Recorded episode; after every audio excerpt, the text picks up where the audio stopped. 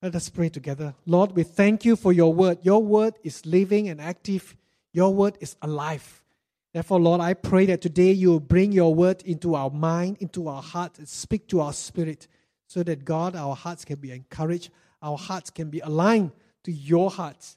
And I pray that God will keep us awake physically, mentally, spiritually, emotionally, so that we receive from you. We thank you, Lord, in Jesus' name. Amen. Okay, please be seated. We'll continue our series on uh, this book called First Kings. The first king. We talk about the good old days. The king. Uh, can you remember the good old days? Who is the king that we talk about? King Solomon. Okay? It was the height of the empire of Israel.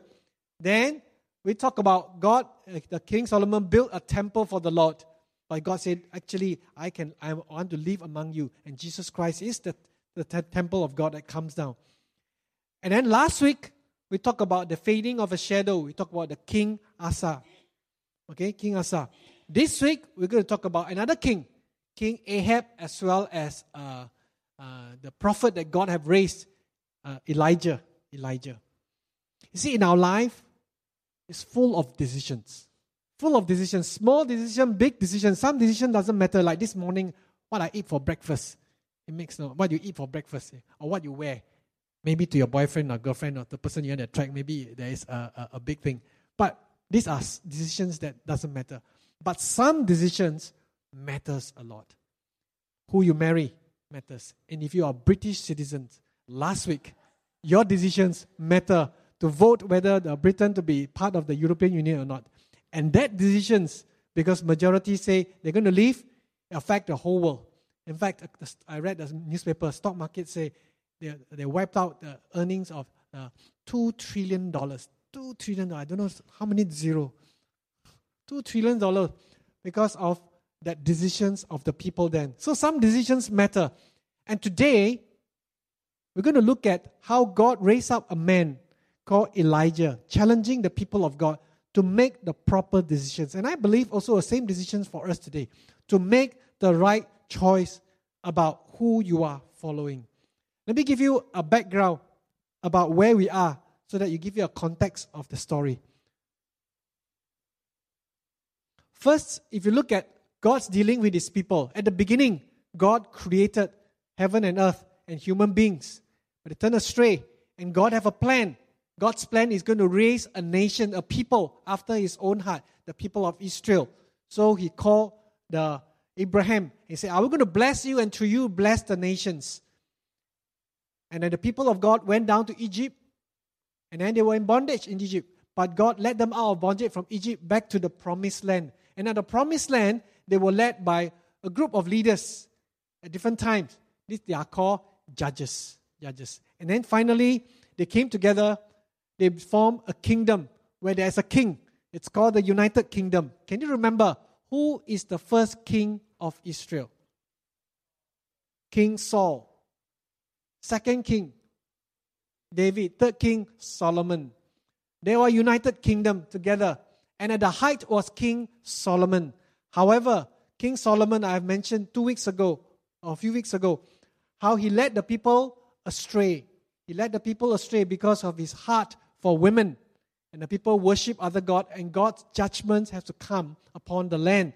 So the land, there was a judgment. The land was divided, the kingdom was divided. They divided into two kingdoms. The northern kingdom is called Israel. Okay. The northern kingdom is called Israel. And then there is a southern kingdom, it's called Judah.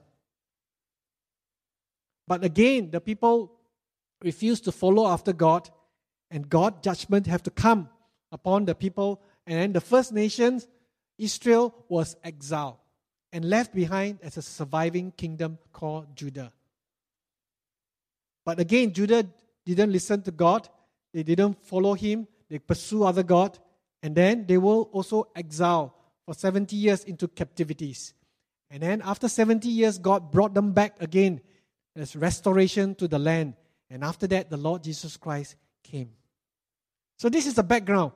Last week, we talked about King Asa. Where is King Asa? King Asa is the king of the southern kingdom or called Judah. Okay? He started well and didn't end well. Today, we're going to talk about another king. It's called King Ahab. And during the time where there was a prophet called Prophet Elijah, he's talking about the northern kingdom. Northern kingdom is also called Israel. So you get the story. So now, if you have the Bible, uh, you can turn to First King 16. Let me introduce to this guy called Elijah. Elijah. Next.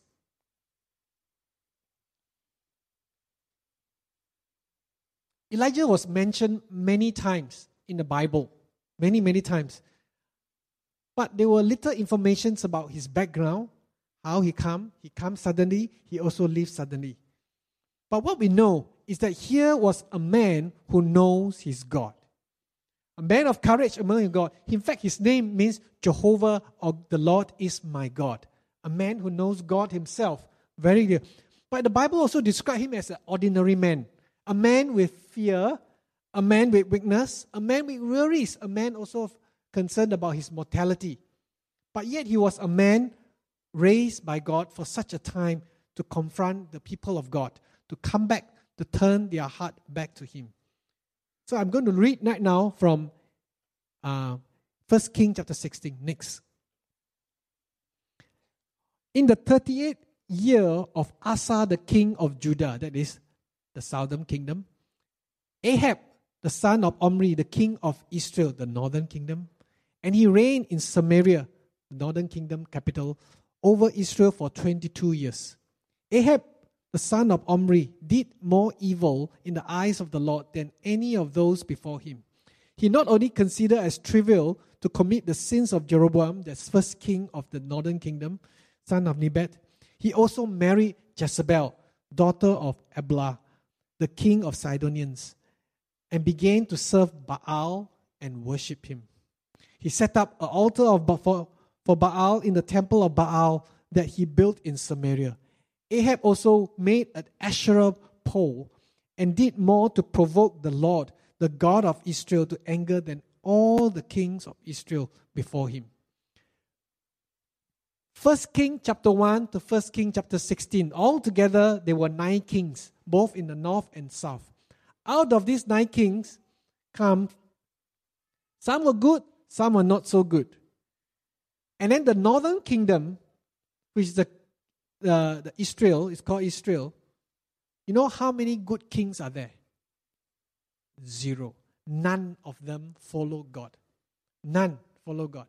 Southern kingdom, some are good. And out of the northern kingdom, those who did not follow God, who is the worst? The worst is this guy, Ahab, next. King Ahab. He is the worst. Why?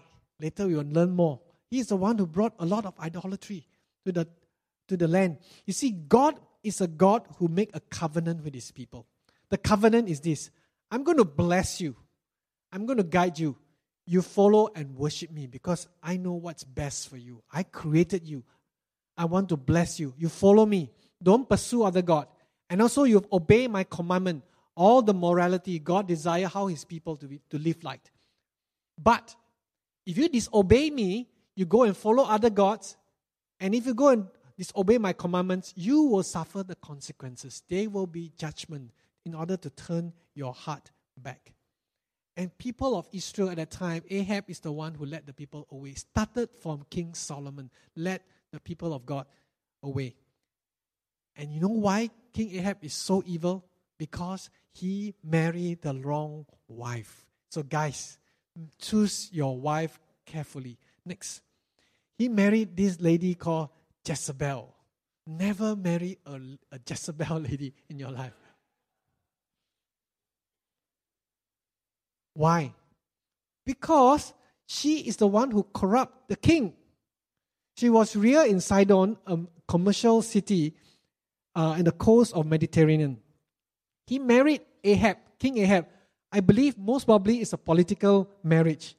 But he didn't, she didn't come alone. She came with her gods, Baal and Asherah, a Phoenician god. She came along and then She is the person. You see, the uh, Ahab is the king, is the head, right? Jezebel is the neck that twists the head here and there.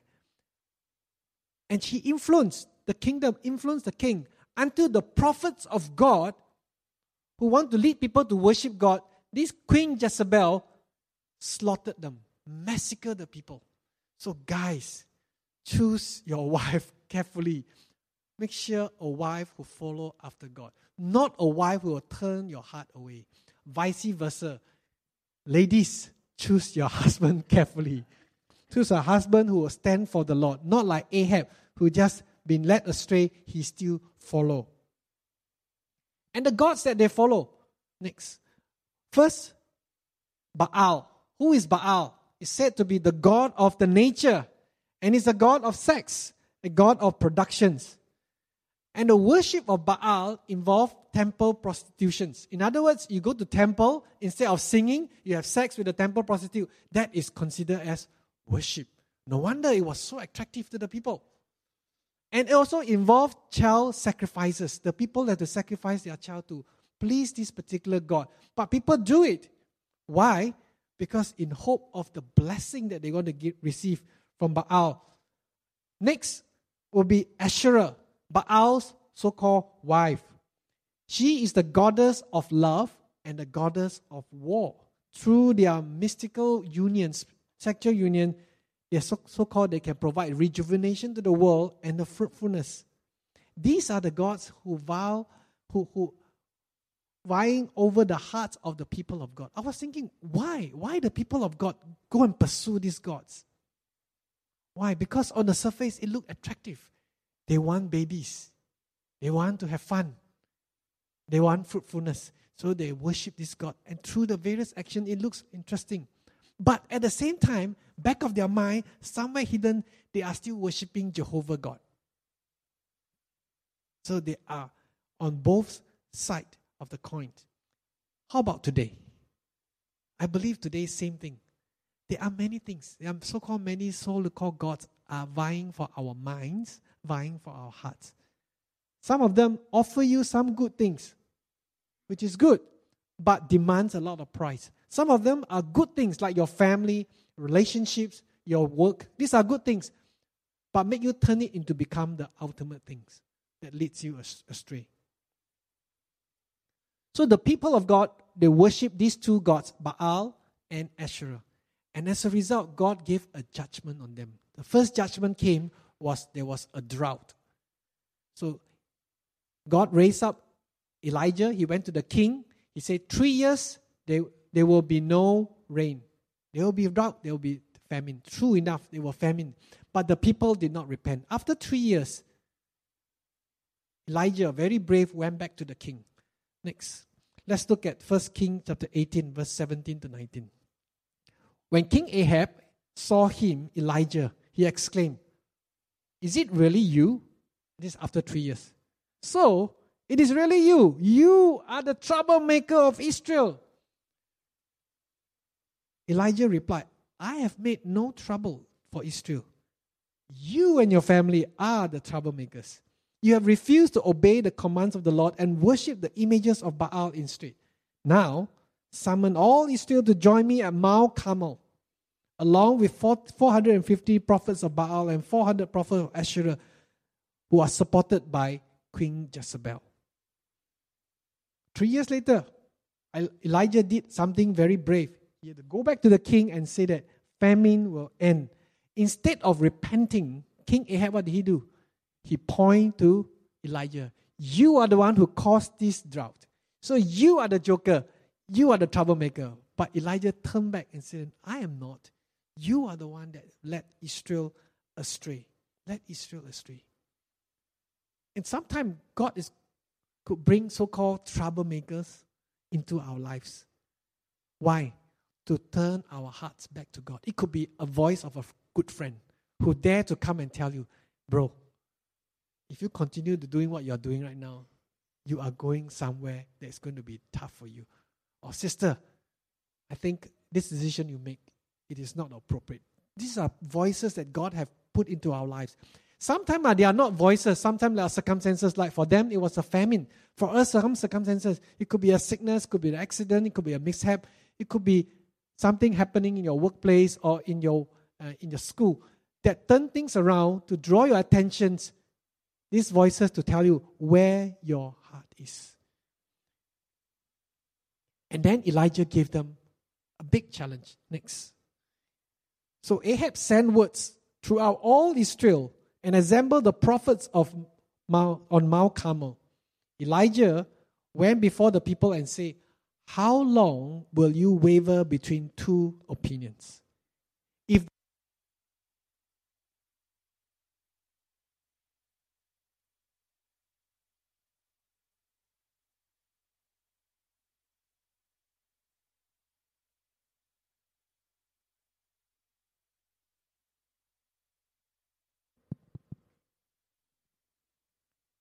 if the Lord or Jehovah is God, then follow him. If Baal is God, then follow him. Choose one. Choose one. Don't limp between two. The word uh, wavering is the word like limping in terms of it was a picture of birds, so called limping from one branches to another, not sure which one to land. So Elijah is telling the people, decide today don't sit on the fences anymore.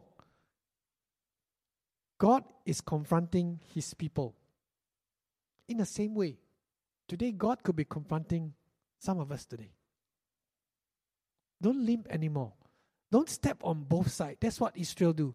They want all the benefits of Baal and Asherah, but at the same time, on the other hand, they still want to hang on to God, hoping that Maybe there's additional insurance. God say no. Either he's a true God or he's not. If he's not a true God, don't waste your time in the church. Don't waste your time. But if he's a true God, then will waste your time pursuing other things. There's no good for you. There's no such thing as casual Christians. Or there's no such thing as uh, half pregnant.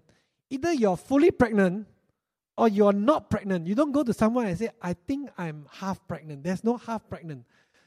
So either you're for God or you're not for Him. We have to decide today to put God as real. So the question now today for us is this. Some of us might become a Christian for so long, sometime, or new Christians, or yet become Christian. You look at the teaching of the Bible, you look at the teaching of Jesus Christ, say, wow, very difficult to meet. I don't like this. I don't do this. Or I don't feel like doing this. I don't feel like Hello. Either Jesus rose, rose from the dead to prove that he's God, or he's a fake God. If he's a fake God, then don't follow him. But if he's really a God who died and rose again from the dead, he is Lord. It's not a question whether it's not a question whether you're feeling towards that that his teaching, but whether did he is he really who he claimed to be? The God that is alive, the loving God. If he is, then treat him as such. Treat him as Lord of your life. Don't do nothing. You know what the people did? Nothing. They say nothing, they do nothing. They refuse to make any decisions. They are still toggling. Why? Maybe the fear of losing out. Maybe they don't want to be the minority, they don't want to be the odd one, the odd one out. Maybe they feel that, hey, I think better be secure, lah, better have both. They don't want to miss out. Next, Elijah have this challenge now to them. Then Elijah said to them, I am the only one of the Lord's prophet left. Actually, he wasn't the only one, but he felt that he was the only one. He thought, Baal has 450 prophets. Get two bulls. Get two bulls for us. Let them choose one for themselves. You choose first. Let them cut into pieces. Put it onto the wood and do not set fire on it. I will prepare the other bull, put it on the wood, and not set fire on it. You call upon the name of your God. I will call the name of my God or the Lord. The God who answers by fire. He is God. Then the people start to respond. Ha ha ha, ha. what you say is good.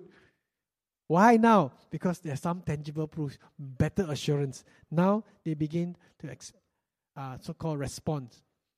Elijah is putting himself on the disadvantage. Why? First, the place Mount Carmel.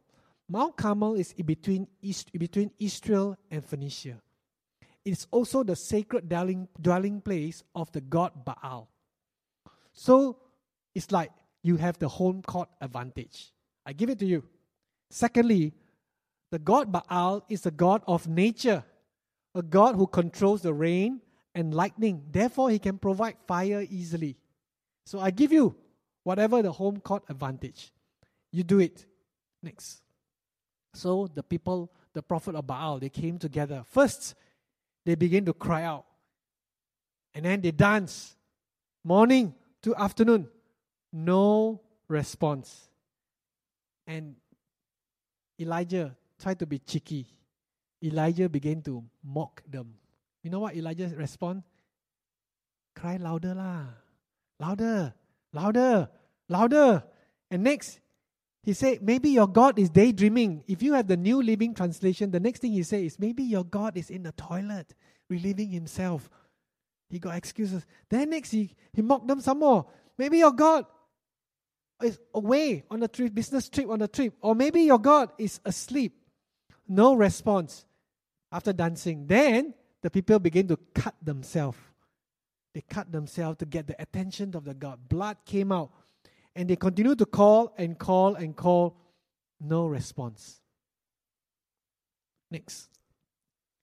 Then Elijah responded. Elijah called on the people. He said, Come over here. They all crowded around him as he repaired the altar of the Lord that had been torn down. They took 12 stones to rebuild the altar in the name of the Lord. He dug a trench around the altar large enough to hold three gallons of water.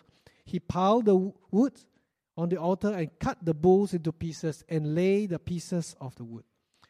First, he repaired the altar of the Lord. Why he need to repair? Because the altar has been neglected. The people wasn't worshiping God. They were worshiping other gods. They were not used. Then he rebuilt it. He used 12 stones. At the time, Israel was divided into two kingdoms, right? Northern kingdom. But he put 12 to represent it's a united kingdom. What is the altar? Altar is the place where we meet God. Altar where we place where we look for God's acceptance through a sacrifice. Altar is the place where we acknowledge that this is the God. But the altar of Israel was neglected.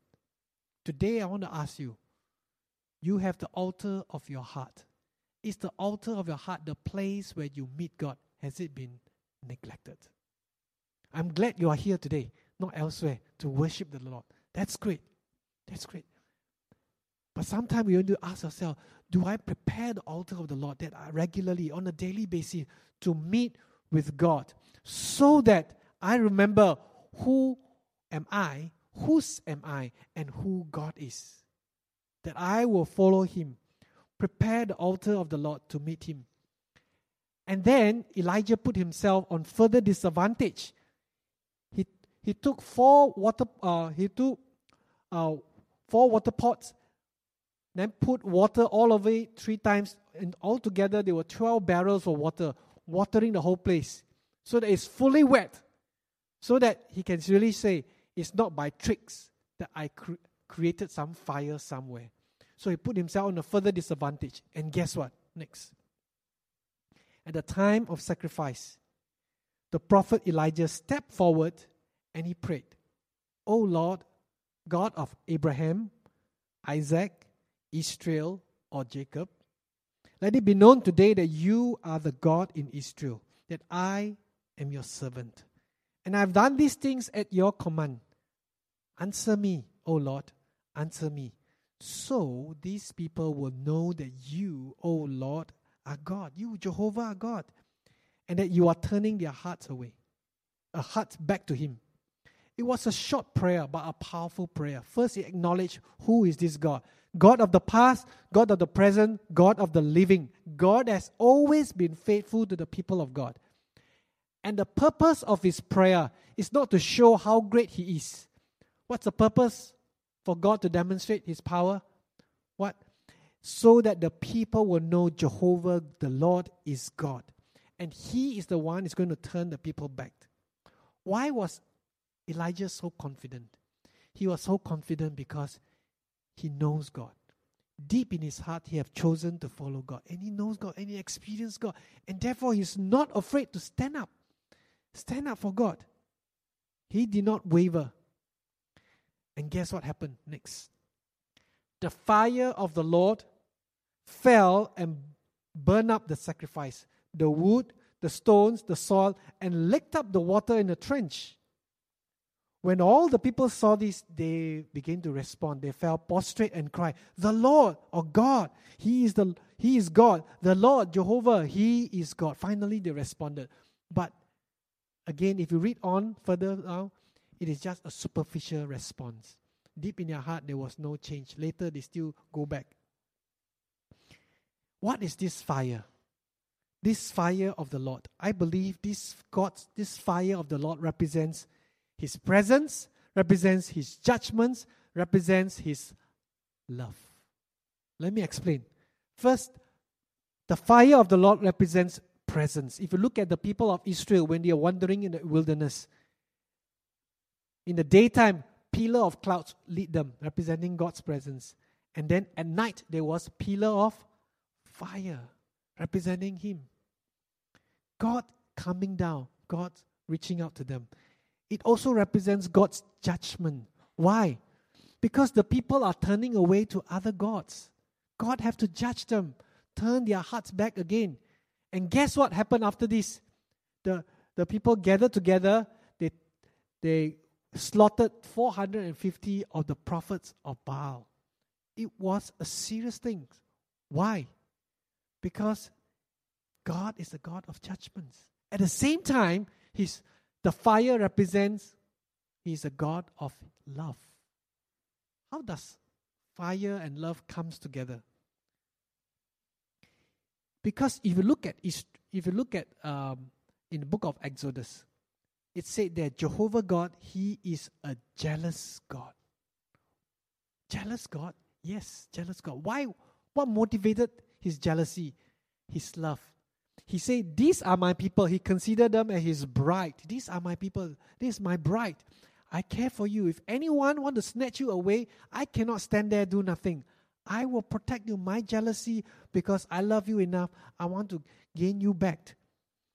And you know what? in the Song of Songs, three of these words came together fire, love, jealousy. Let me read to you. Put me in the seal of your heart as a seal in your arm, for love is as strong as death. Jealousy is as severe as Sheol. It flashes uh, are its flashes are flashes of fire, the very flame of the Lord. Three things come together. Why? Because God loves you. Karen is my wife if you do not know. My lovely wife, I love her, I care for her. If but, but if any of you try to be sneaky, get too close to her physically and try to do something funny, do you think that, hey, Chimeng, be more magnanimous, be more kankai, be more, it's okay, it's okay. No, I will not say it's okay. My love for her, I'll be jealous. I'll say, hello, what are you trying to do? Put your hands away and move two feet away. Why you keep on calling my wife? Why you, why you keep on tweeting her? Why you keep on uh, pasting, uh, posting onto her Instagram? What are you trying to do? My love for her will provoke a jealousy to say that, get off. That's what God did. These gods are turning their hearts away. These are God's people. God is his, the people of God are his bride. And therefore the fire of the Lord have to turn these people, these other gods away because he cares for them, just as much more than I care for my wife. And some of you may be thinking, oh, how nice if today God were to do the same thing. The fire of God comes to show to the world God is here. Let me tell you, He did. The fire of the Lord did come. It come. In the New Testament, you see, there was another Elijah who came. Who is he? John the Baptist. John the Baptist. Let's look next. In Luke chapter 1, verse 17. He, referring to John the Baptist, will be a man in the spirit and the power of Elijah. He will prepare the people for the coming of the Lord. He will turn the hearts of the fathers to their children. He will cause those who are rebellious to accept the wisdom of the glory. The miracle of the New Testament is not that the fire from heaven came down to burn a sacrifice, but rather God Himself came down and be the sacrifice for you and I. That is a greater miracle. That fire of the Lord, God came down, the presence of God, God with us, Emmanuel. The judgment of God, punishing sin, was fell on who? The Lord Jesus Christ. And then the love of God came down in the fire. Jesus Christ loved us enough to die for us. That's our God. That's a great miracle. And we see that 2,000 years ago at the cross, the empty tomb, Christ rose again from the dead. That is why the challenge is also today for us. How long will you waver? Stop wavering. Stop thinking about today, do I speak the truth or not? Or today, should I come to church or should I read the Bible? Or today, should I um, be godly or not? No need. It's already decided. This God came down for you. How to know? What are other things that drawing atten- attention? What are other false gods or other gods? Next. How do you know the true God? First of all, the other gods require strenuous efforts, but the true God accepts us by grace just as we are. The other gods require dancing, just like the prophet Baal, dancing to please them. And that's how this operate. If you obey well enough, then I'll accept you. Look at the various religious gods that we have. They will say, Have you obeyed the commandment? Have you danced hard enough? If have, then I'll accept you. What about the secular gods today that cry for our attentions? They are just as demanding. Some of these could be popularity, money, or beauty, demands that we dance to them like a slave. For example, if money is your God, you will dance like a slave in order to get to the right school, get the right result, to get the right job, to do enough hours to get the right promotion so that you can fulfill it. If beauty is your God, then you will dance literally so that you will feel good about your body. If popularity or acceptance is your God, you will dance before the circle of friends or people that you're trying to please, desperately to gain their approval. You will also dance. But the true God accept you as you are by grace. How can this be happen? How can this happen? Because the next point, next.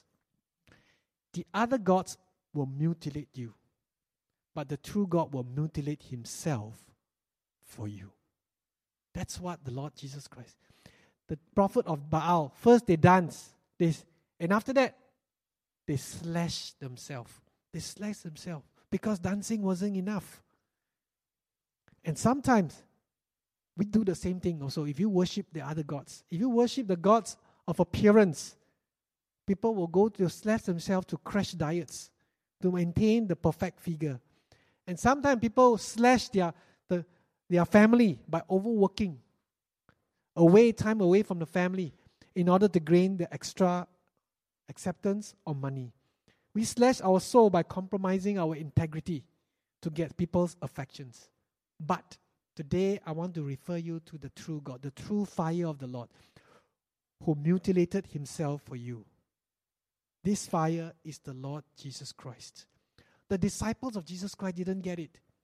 They were preaching in the town of Samaria in Luke 9, and the people rejected Christ. You know what they say? This is what they said to the Lord Jesus Christ. Should we call down fire from heaven like Elijah to show them that you are the one true God. That's what they say, But they miss the message. The fire of God, it's already here. That's who? The Lord Jesus Christ. He was the fire, He was the sacrifice. He received the fire of God's judgment. He took our place. Other gods say, Dance for me, slash for me. But our God, the Lord Jesus Christ, say, I will be slashed for you and I will bleed for you. Lastly, Last next. in light of Jesus being the true God who died for you, we should worship Him wholeheartedly, not half heartedly, not sometimes, but all the days of our life. Not when you are young, not when you are young adult, or when you're older. Don't think about the future, don't think about the past, think about all the time. Follow Him. Because why? He is a true God and He died for you. No more wavering to and fro. Decide today who you should follow. So I'd like us right now to bow our heads, close our eyes in a time of prayer. I'm going to have two challenges for us, two invitation today. Where you are in the spirit of prayer, ask the Lord, Lord, what are you speaking to me?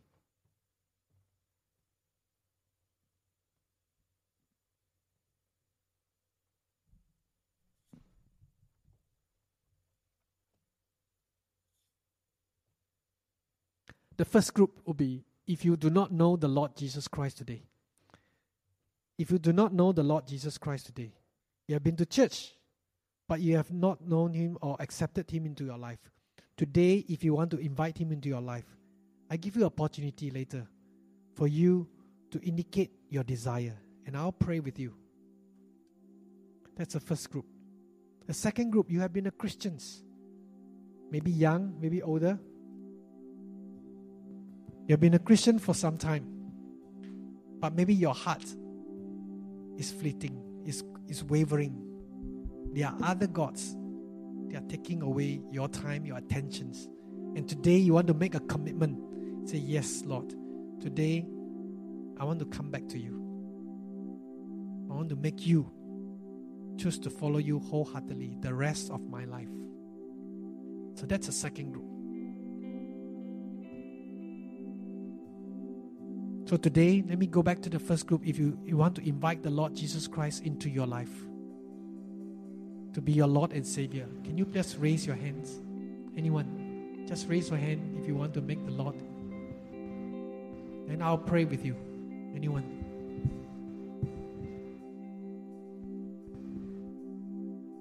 Let me move on. If you have been a Christian, but other thing is taking attention of your heart. But today you want to rededicate and say, God, today I make you as the Lord of my life. I'm not going to waver anymore. If that's your heart's desire, I also invite you to raise your hands. Then I'll pray with you. Anyone who want to stop wavering, but to put Christ as the key person of your life. Anyone? Yes. Yes, I see your hands. Anyone? Yes. Yes. Let us all rise as we pray. Let's pray together.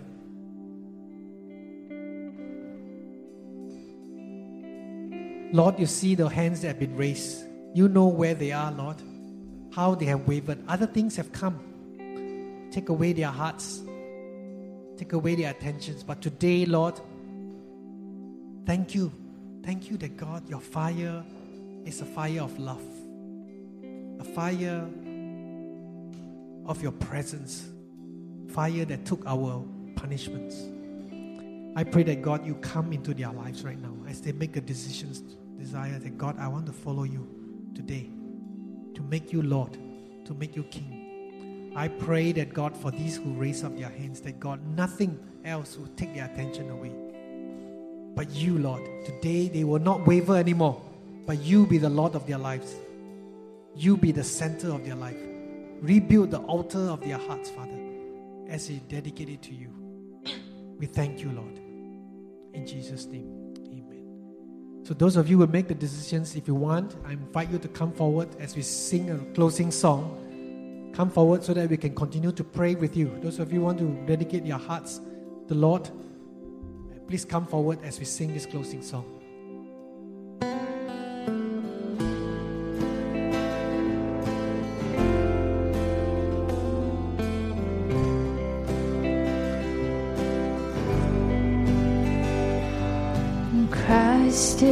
My reward and all my devotion. Now there's nothing in this world that could ever satisfy. Through every trial, my soul will sing, no turning set free.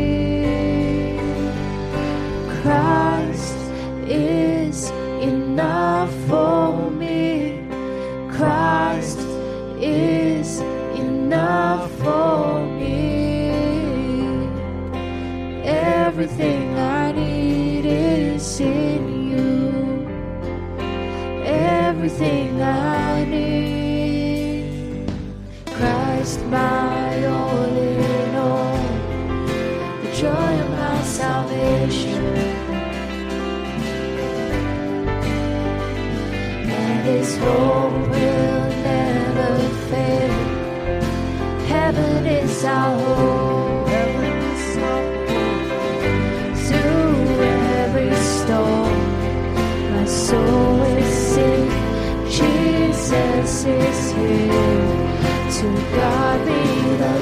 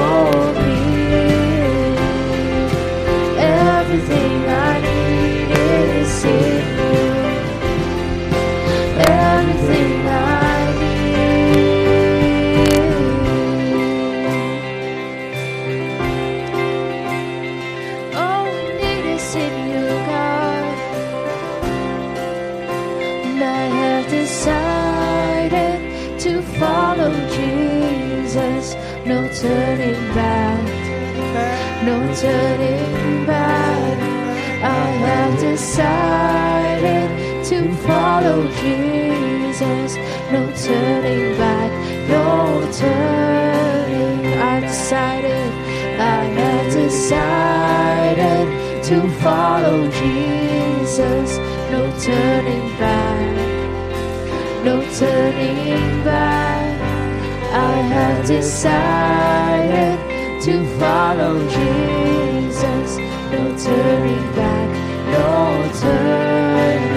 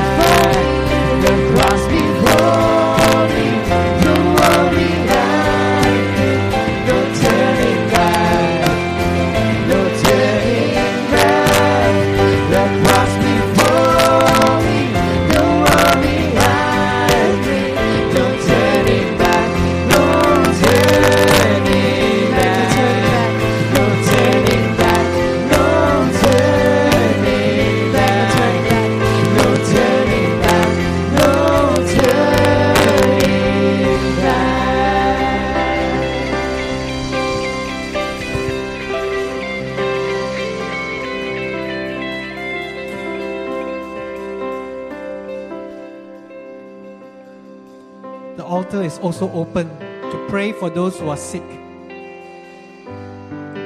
If you are sick, or you have loved ones or friends who are sick, they can pray on their behalf in proxy. After the closing prayer, please come forward. The elders will come, anoint you with oil, and also to pray for you or for the people that you are praying for. It's open. Let me just close this time in prayer. Our Lord Jesus Christ, thank you. Thank you that you are a God who danced for us, a God that was slashed for us, a God who bleed for us, and you are God who loves us. We thank you. Thank you for all that you have done for us. And I pray that today help us not to waver, not to waver between two gods, but to fall our down on our knees and follow you and you alone because you are the true God who died for us. We thank you. We praise you, Lord. We thank you for meeting with us. In Jesus' most precious name. Amen. Okay, I invite the elders to come forward and those who are sick. I want to pray for the sick. Please come forward.